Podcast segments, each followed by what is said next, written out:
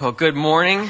If you have your Bibles with you, I would ask that you would open them up with me to Romans chapter eight.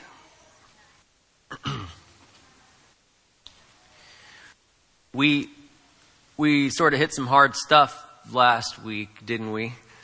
And uh, we're going to continue to hit that hard stuff for the next few weeks. Um Paul continues to talk about the same difficult subject in the verse we're in this morning, in verse twenty-nine. And I wanted to begin by mentioning that I, I well, I don't know if I don't know if you have this this thing. This is probably just my thing, but I have a problem doing something if I can't connect a purpose to it. Do you do you have that issue? I can sit at a desk with a thing in front of me that I'm told needs to be done, but there's no purpose that I can connect to it, and just stare at it for eight hours without any motivation. And uh, it helps me to know that there's a purpose in what I'm doing and what's going on. And, uh, you know, we saw verse twenty-eight last week that says that God works all things together for good for those who are called according to his purpose. And, and we can know in some way from that verse that what we're doing or experiencing has some purpose to it, but it would be nice if there was a little bit more there, wouldn't it? And that's what verse twenty-nine is for us. Uh, he goes all the way and tells us what the purpose is. I I can't do something if, if I can't find a, a purpose in it. It doesn't mean I should or shouldn't be able to do something. That's just how I operate. That's why math was not fun for me. Not that math is purposeless. I don't want to say that. My mother is a math teacher, and so I don't want to get in trouble right now. But uh, it's been a while since I've had math. I had um, I had three years of or three semesters of calculus. That's that's how calculus goes. So far, um, I have not used any calculus in pastoring. That might come up. There's a bunch of things I've done in pastoring that I didn't think I would ever have to do. So calculus might be back there somewhere. But I had I had. I had three teachers, three, three different calculus teachers. The first one was, we'll put him in the middle. He was pretty good. Uh, the second one, Calculus two, was excellent. Probably one of the best math teachers, best teachers I've ever had. The third one, which happened to be the hardest class, was also the worst teacher. Um, so you have you have two types of you have two types of teachers, and this goes with with any with any subject. Uh, You have a concept that you learn in a class, and then they send you home with homework. And with math especially, you get to the back of a math book with the problems, and they always list like seventy-five math questions, don't they? There's tons of them.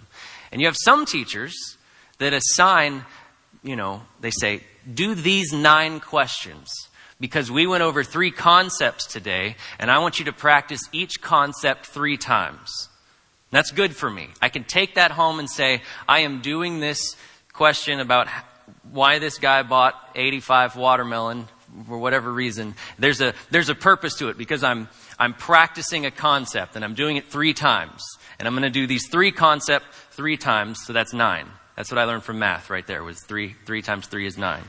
But then you have you have other math teachers who will say, well, there's seventy-five questions in the back, and so I want you to do seventy-five questions and bring that home, bring that back next week, and that's your homework.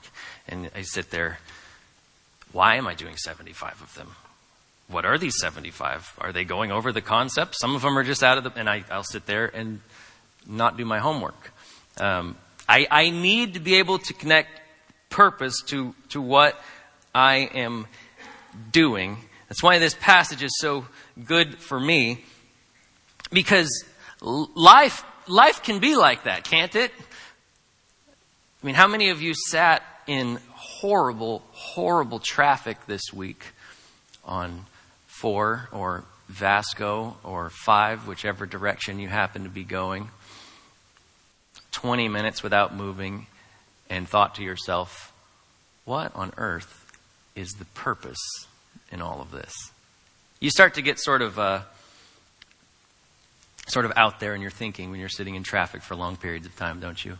Maybe you fall asleep. That's not good, but some of us start thinking, right? What's the what's the purpose of all this? And I, I think it's good to to evaluate things like that, of course. It's always good to to be able to ask yourself, you know, what's the what's the purpose? If if if I'm if I'm doing something, is it for a purposeful reason? Is there something behind this, or am I just wasting my life on on something? There's been plenty of things in my life where I've decided I am wasting my life on this. I don't need to do this thing anymore. And maybe I can fulfill this purpose in a different way. But it's those times for me, I assume for you too, when, when there's seemingly no purpose in something, something's especially difficult. And Christ in our, in our text this morning wants us to know for certain that the things we experience as believers are purposeful. That it, that in fact...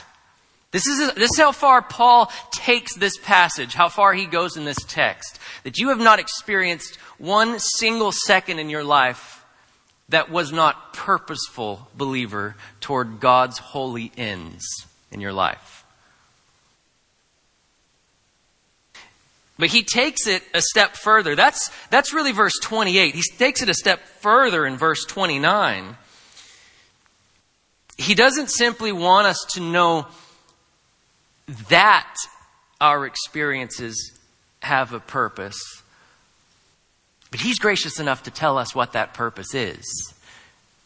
That you can actually connect the seemingly mundane or the, the, the difficult tragedy or even the joy in your life to an expressed purpose because God has written that down for it for us and given it to us. That's what our that's what our text says. I want to I want to read this so we can see what he's saying. I'm going to read the whole context here from eighteen, where he really starts this train of thought down through thirty, and see what Paul is talking about here. Romans eight, verse eighteen, he says, "For I consider that the sufferings of this present time are not worth comparing with the glory that is to be revealed to us. For the creation waits with eager longing for the revealing of the sons of God. For the creation was subjected to futility, not willingly, but because of him who subjected it, in hope that the creation itself would be set free from its bondage to corruption and obtain the freedom of the glory of the children of God. For we know that the whole creation has been groaning together in the pains of childbirth until now. And not only the creation, but we ourselves, who have the first fruits of the Spirit, groan inwardly as we wait eagerly for adoption as sons, the redemption of our bodies. For in this hope we were saved. Now hope that is seen is not hope, for who hopes for what he sees? But if we hope for what we do not see, we wait for it with patience. Likewise, the Spirit helps us in our weaknesses. For we do not know what to pray for as we ought, but the Spirit himself intercedes for us with groanings too deep for words. And he who searches hearts knows what the mind knows what is the mind of the Spirit, because the Spirit intercedes for the saints according to the will of God. And we know that for those who love God, all things work together for good, for those who are called according to his purpose." Here's our verse. "For those whom he foreknew, he also predestined to be conformed to the image of his Son, in order that he might be the firstborn among many brothers. And those whom he predestined, he also called. And those whom he called, he also justified. And those whom he justified, he also glorified." This is the word of the Lord. Amen. Look at this text with me, will you? Last week, we looked at verse twenty-eight, and it informed us that all things believers experience in life are for our good.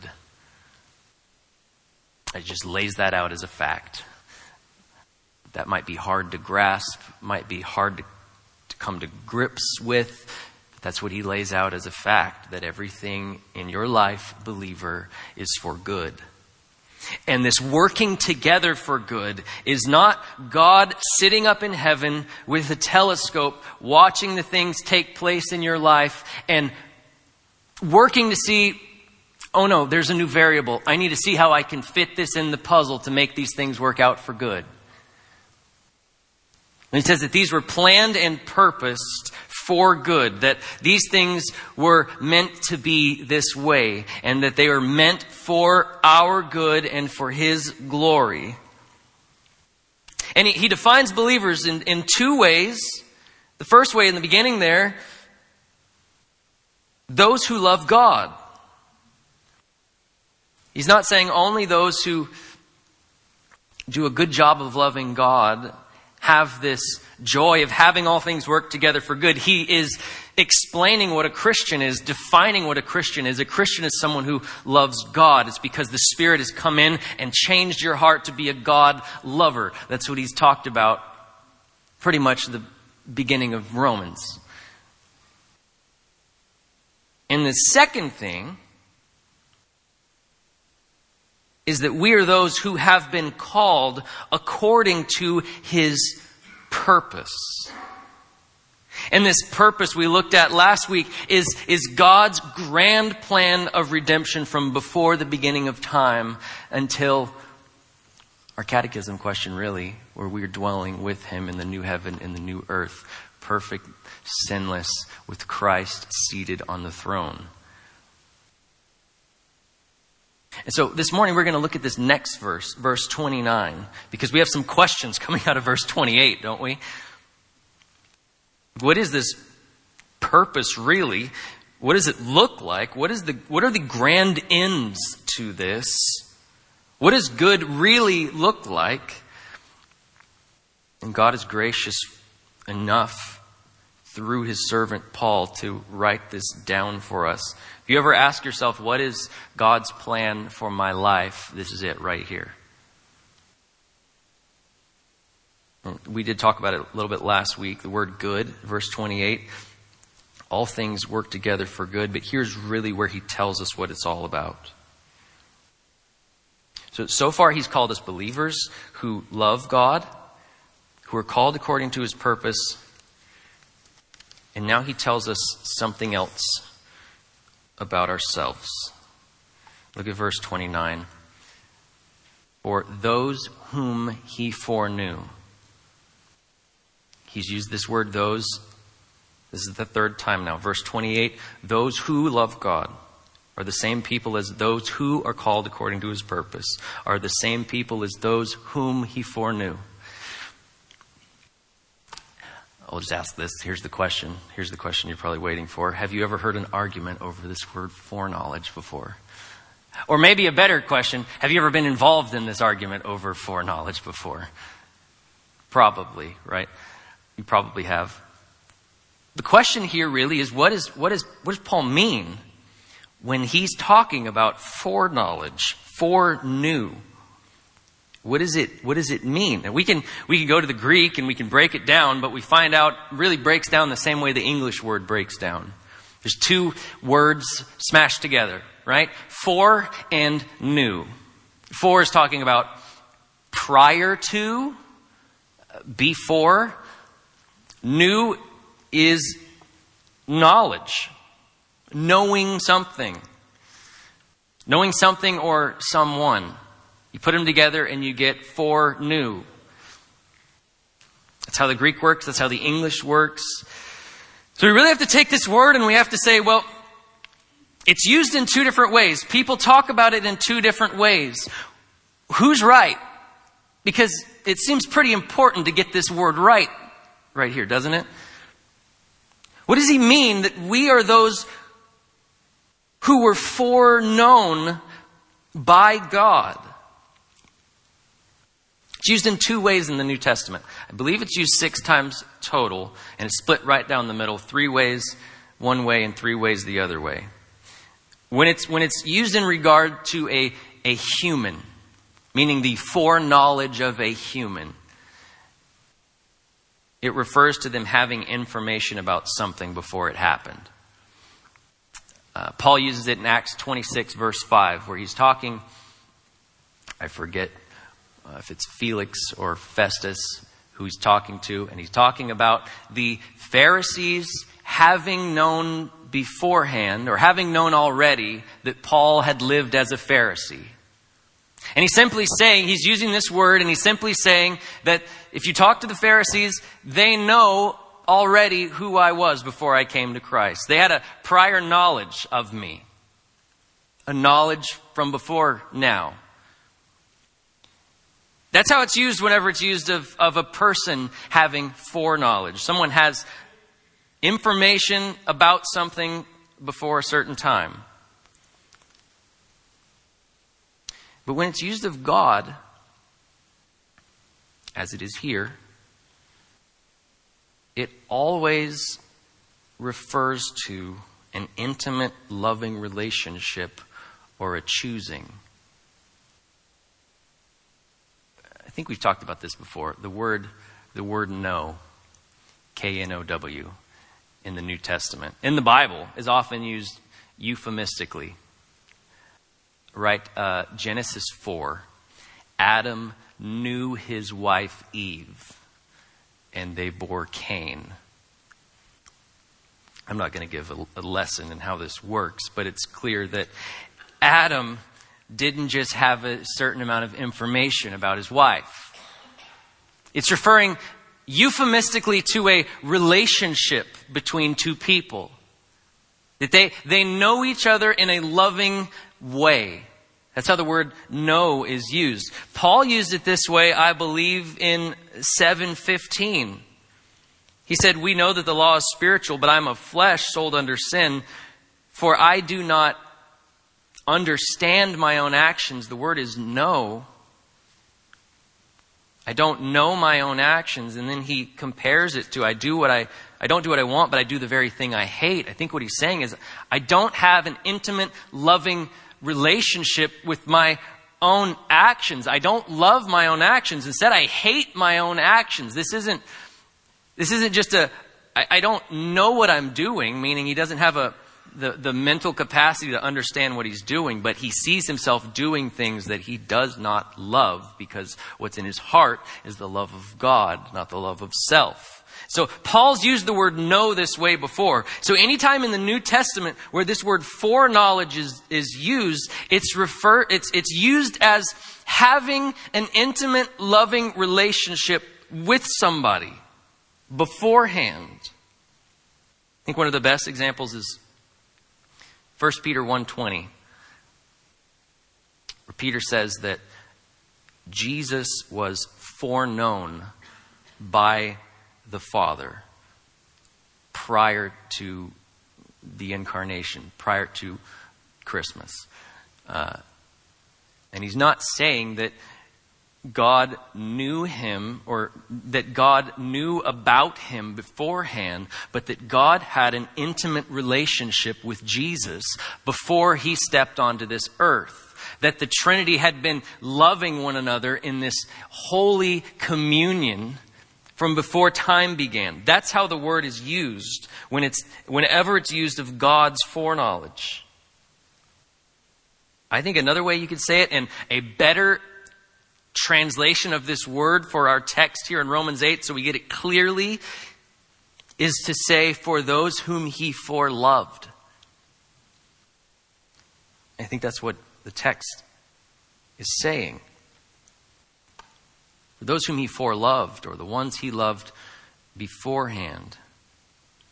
So when, when it's used of, of, of people having foreknowledge, it usually means information. When it's used of God, it always means relationship. Now, why is this important? Because I don't think what Paul is saying here is that God had a set of information about you, believer, before you came into existence.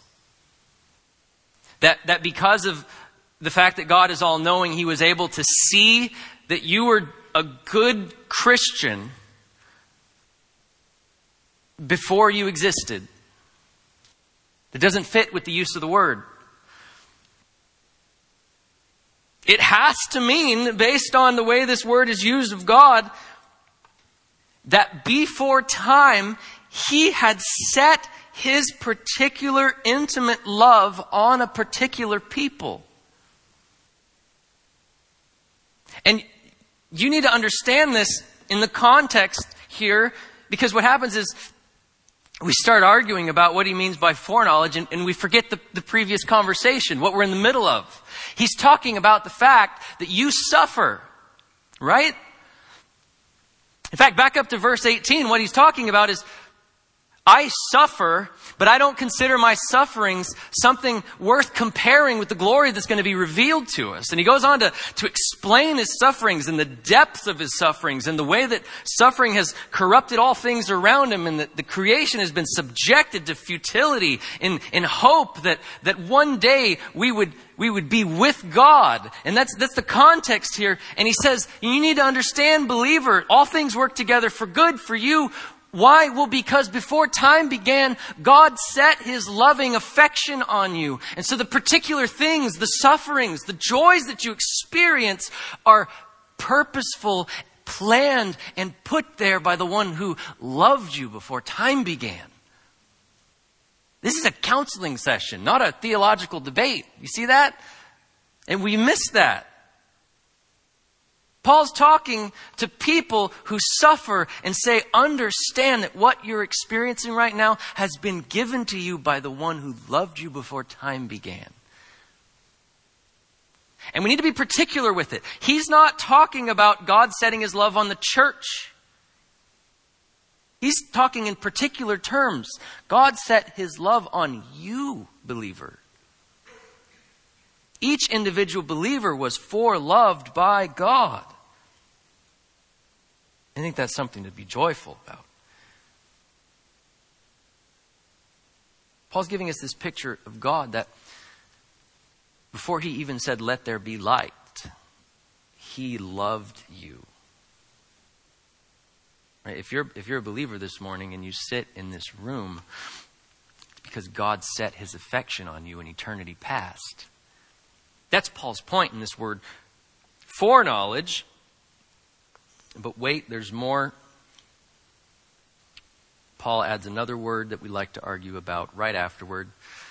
Just in case we make it through the first obstacle, we can face level two here. He says, for those whom he foreknew, he also predestined. Now, this is another place we get off track. We want to get into a theological debate about how you got saved from this word predestined. Paul's not talking about how we got saved. In Paul's theology, he would say that you were predestined to be saved, but that's not what he's talking about here.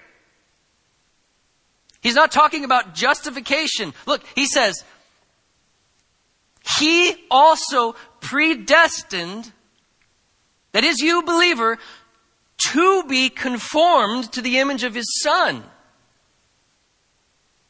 That God set in motion, because of his foreloving you, in time when he justified you, set this in motion that the things you experience would make you more like Jesus.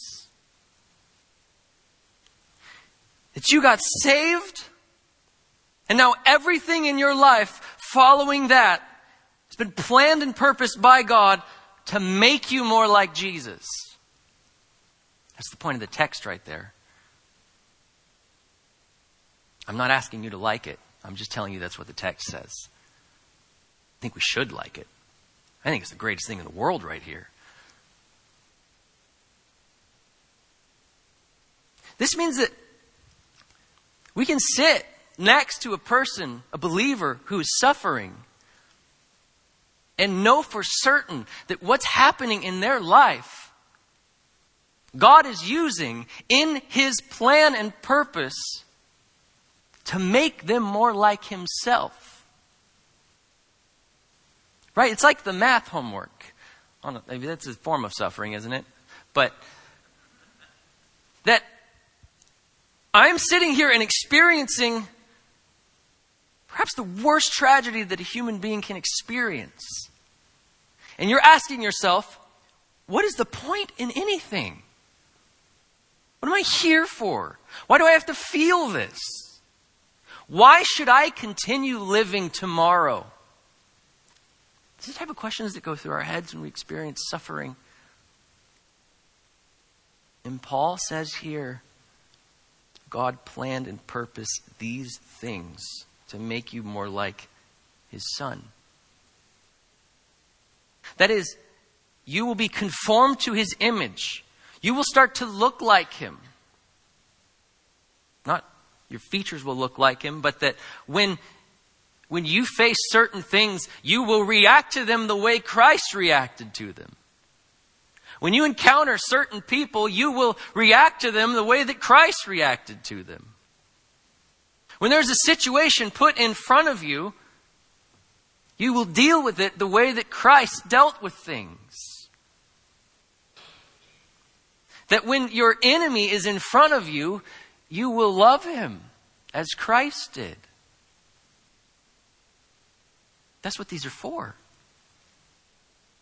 It's not about how you got saved. It's what he's doing in your salvation. He's making us like Jesus. That's something to celebrate, isn't it? You were predestined to be conformed to the image of his son. Now remember, the verse starts with the word for. And that word for means he's explaining something. He's explaining what he means by this word purpose in verse twenty-eight. How you fit into all of this. All things work together for good. Those called according to his purpose. That's great, but how do I actually fit in this? Well, he's making you more like Jesus.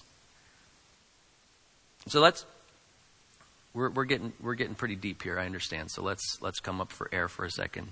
We'll breathe and then we'll dive back in. This is what Paul's saying. That the sufferings that you experience are purposeful. We got that last week, right? They, that, that they've been planned from eternity past.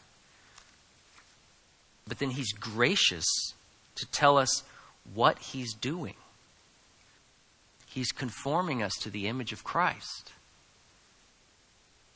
It's hard to keep a biblical, theological point of view in the midst of suffering. That's why we need to know these things before it happens. What's inside of us is what's going to come out of us when we're squeezed, isn't it?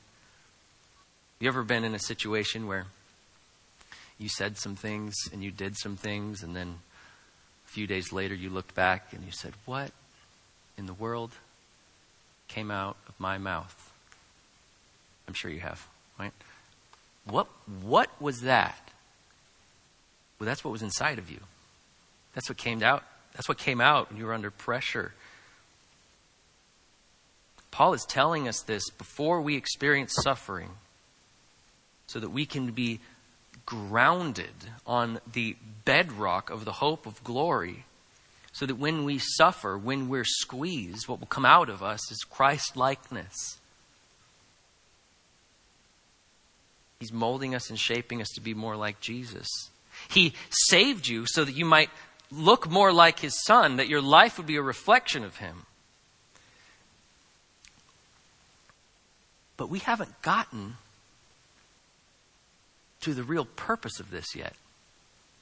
He's almost, it's almost like he's telling us that, that, that what's going on in us right now are, are, are the good side effects of the ultimate purpose.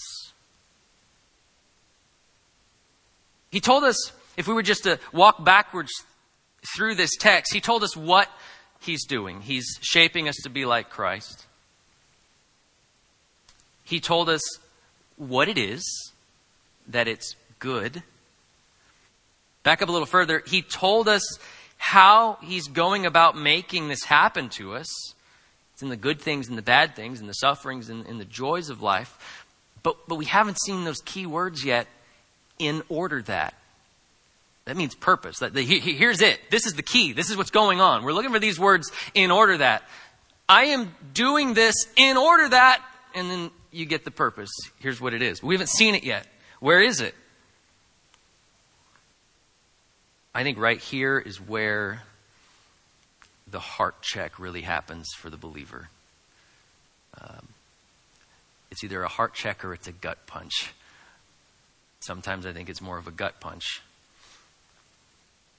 What if I were to tell you that salvation is not ultimately about you?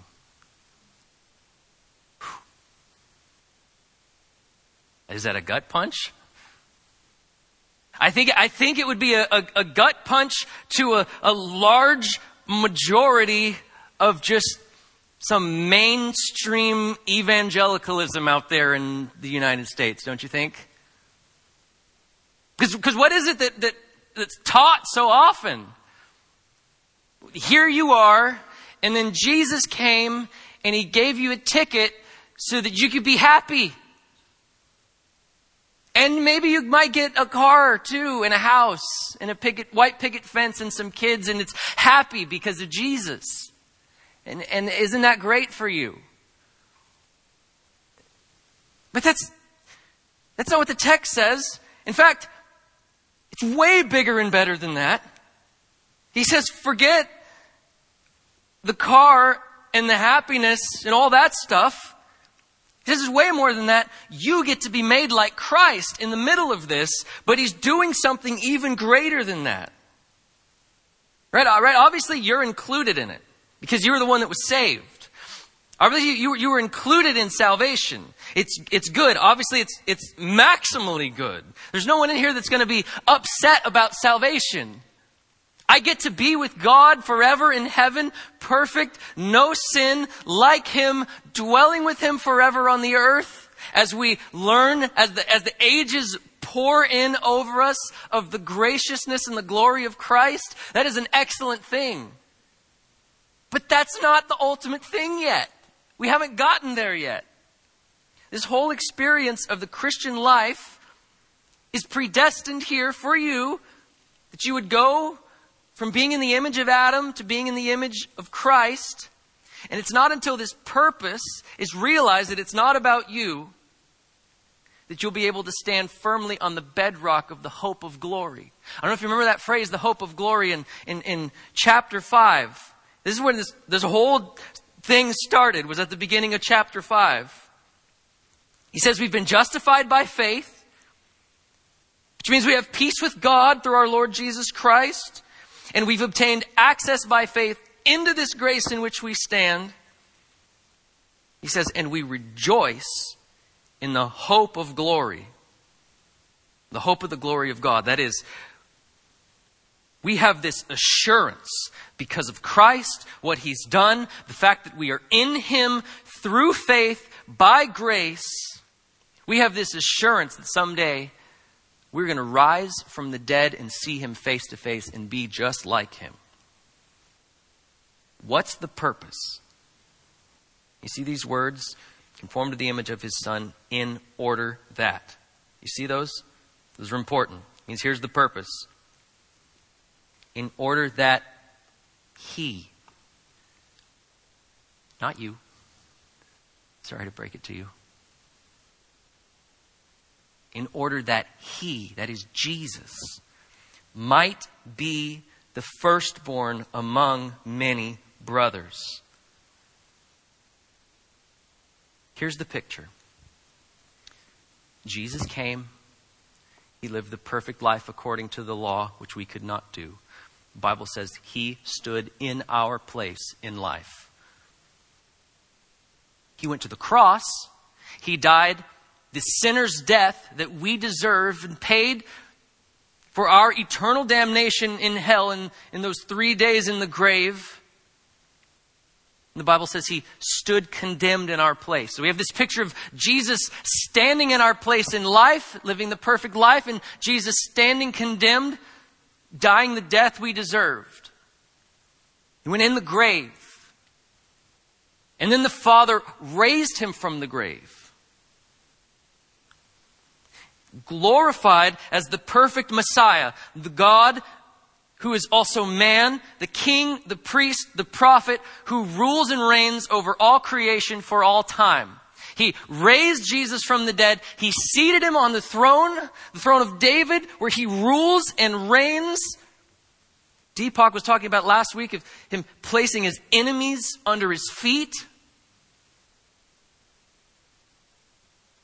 And we see here that God planned and purposed. He set his love upon you. He saved you in time and is working out this salvation in you through the sufferings you experience, through means that he's predetermined to mold you into the image of Christ, not ultimately for your sake, but for Christ's sake. He's doing this for Christ's sake. And here's the picture. Him seated on the throne here. He says that he might be the firstborn among many brothers. That is, that he will be the preeminent one. And there is a group of people called the church whom he's saved, who he's made to be like him. And Jesus stands there as our perfect Savior, our perfect King, our perfect priest, the mediator between God and man. We are made like him, and he stands there as the preeminent one, the one whom all of this was possible. All of these people worship him and are under him because of what he has done, to the praise of his glorious grace. Philippians two says, he's done all of this work, and one day he will hand it over to his Father that he might be all in all. That's the picture. When we, we, we've got to be careful, don't we? When we ask, well, what's the purpose in all this? Because we're going to get a pretty grand story here.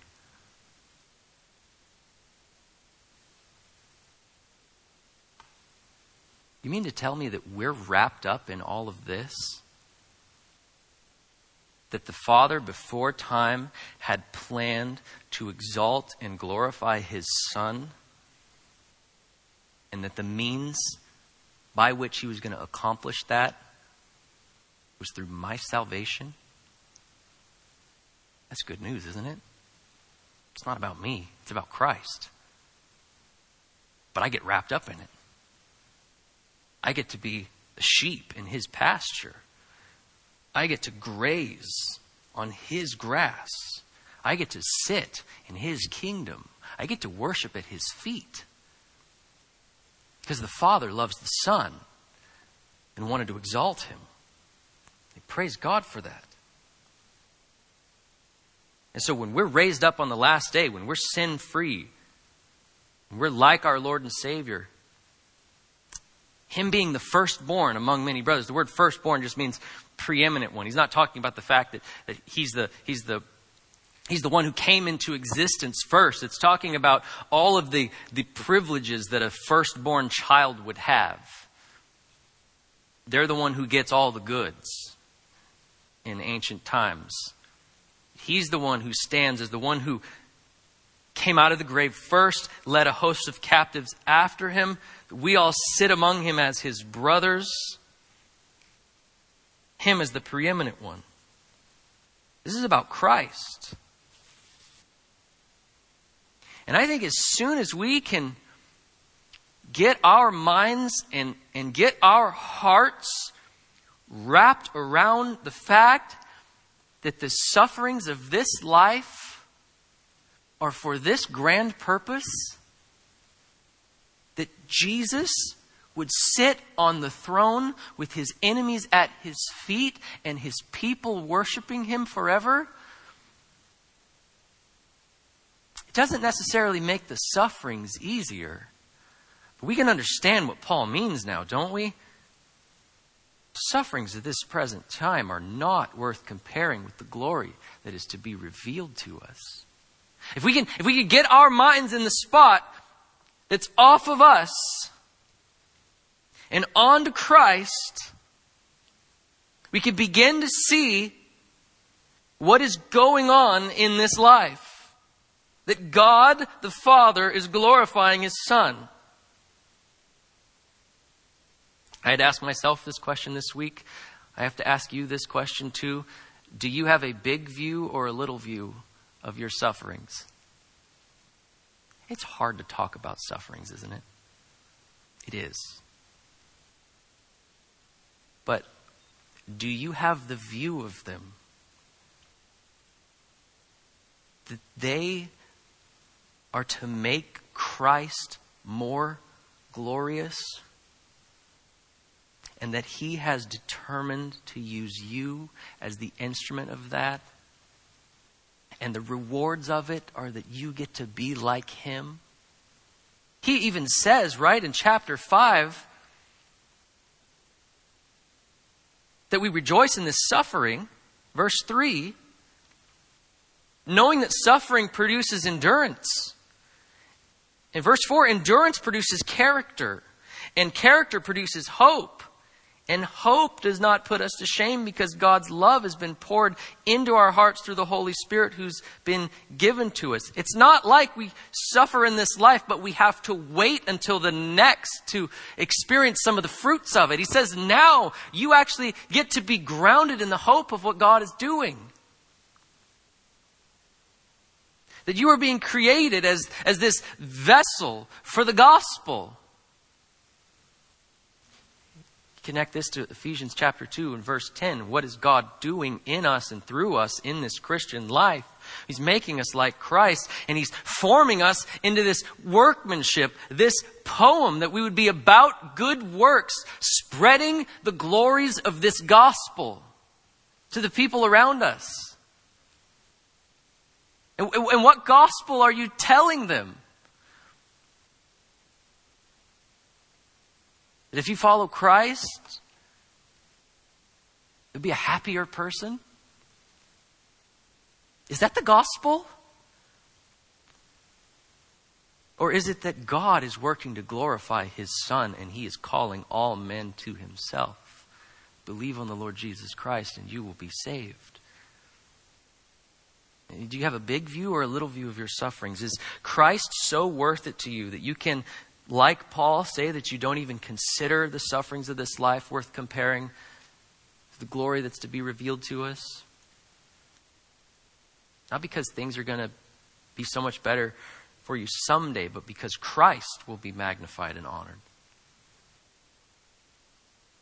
Is our view of life such that we just look forward to the time where we don't have to experience sin anymore?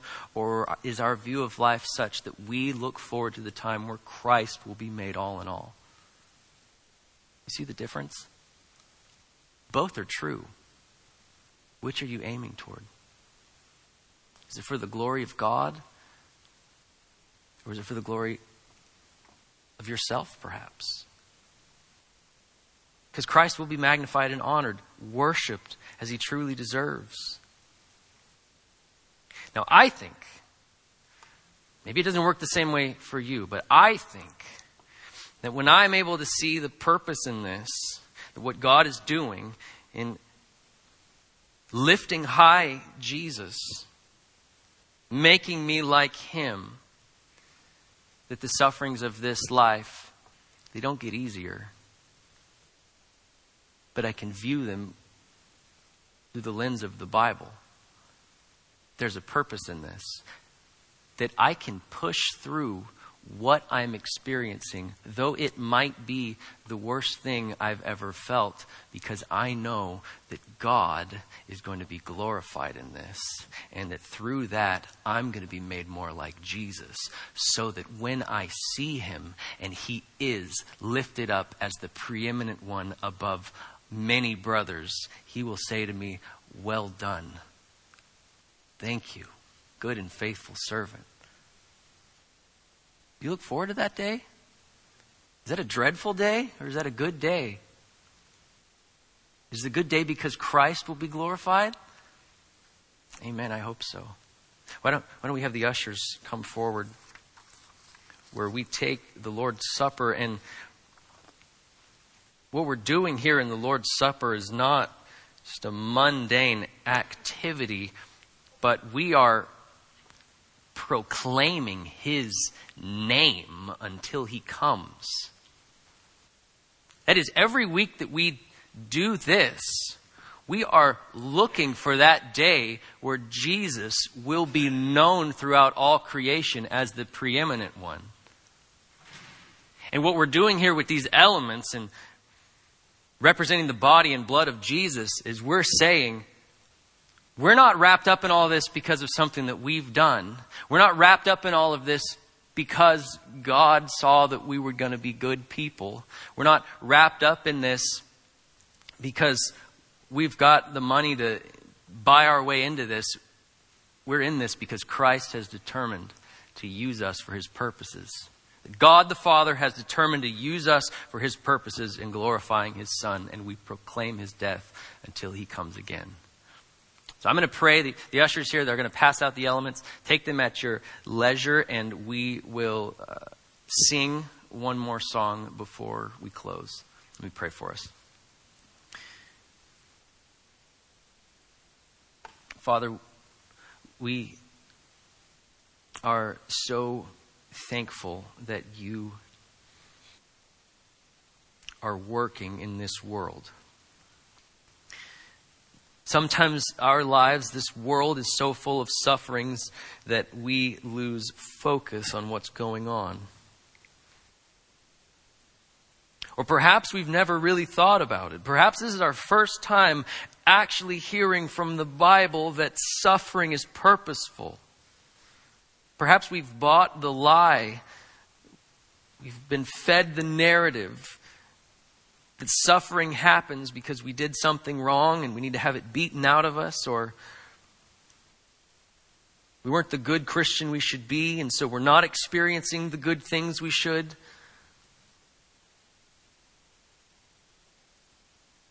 Father, your word tells us that our sin has been placed on Christ, that he has been condemned in our place, and that we stand as justified people before you. Father, we thank you that we can stand here today and experience sufferings, knowing the purpose of them. Father, we pray that you'd help us. It's so difficult with us still experiencing the effects of indwelling sin, to get our minds off of ourselves and onto Christ. Father, would you give us a heavenly perspective on what's going on in the world? Would you allow us to walk through the difficulties of life because Christ is worth it? Father, we pray that you would do your work in glorifying yourself in us, making us more like Jesus, Father. We look forward to that day where he will come again and we will be like him.